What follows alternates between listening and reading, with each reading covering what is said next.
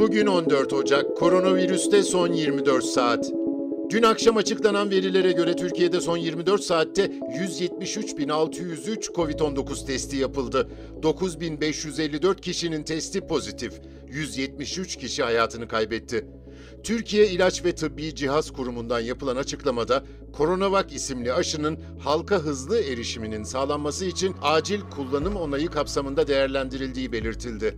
Sağlık Bakanı Fahrettin Koca aşılama programının son derece şeffaf yürütülmesinin en büyük öncelikleri olduğunu vurgulayarak aşıların üzerinde bulunan kare kod sebebiyle ismine tahsis edilen kişi dışında aşının kullanılması mümkün değildir dedi.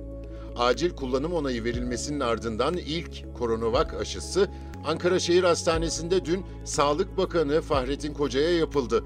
Bilim Kurulu üyeleri de aynı şekilde aşı oldu ve bugün sağlık çalışanlarına yurt çapında uygulanmaya başlandı. CoronaVac aşılarının sağlık çalışanlarına uygulanması için Merkezi Hekim Randevu Sistemi'ne yani MHRS'ye aşı randevu bölümü eklendi.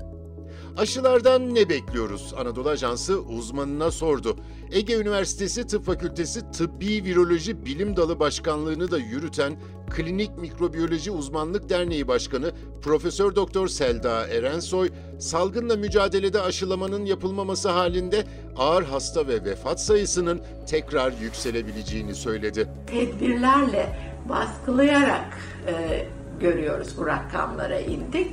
Bu tabii yüz güldürücü bir şey ama buna güvenerek hemen açılmamak gerekiyor. Çünkü halen bu virüsle karşılaşmamış büyük bir çoğunluk var toplumumuzda ve virüs hızla dolaşıyor. Bunu da biliyoruz dolaştığını. O nedenle hızla açılma olduğu anda yine hızlı bir yükselme olacaktır. Dolayısıyla bir bağışıklama sağlamak gerekiyor. Hastalığa karşı etkinliği gösterilmiş olan aşılarla aşılanması bu yüzden önemli toplumun.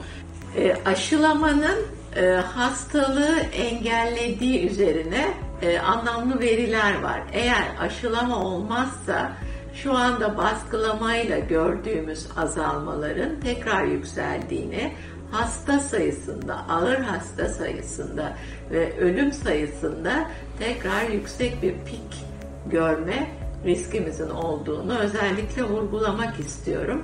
Sevdiklerimizi koruyalım, onları ağır hastalığa karşı korumaya devam edelim. Ama bir şekilde aşılama artarsa hem virüsün dolaşımı kırılacak, hafifletilecek, hem hastalanma oranı kişilerin çok ciddi azalacak, ağır hastalık geçirmeyecekleri için normal yaşantıya devam edebilecekler.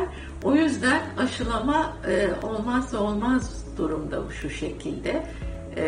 Hem toplumu korumak için, normal yaşantıya bir şekilde dönebilmek için. Peki aşılandıktan sonra tedbirlerimiz değişecek mi? Şimdiki verilerle ilgili yine de bizim korunmaya devam etmemiz gerekiyor. Aşılansak bile korunmaya ve başkalarını korumaya devam etmemiz gerekiyor. Bilimsel olarak çünkü şu gösteriliyor, aşı hastalıktan koruyor ama virüsün girip de saçılmasından koruyup korumadığı kesin kanıtlarla gösterilmiş değil.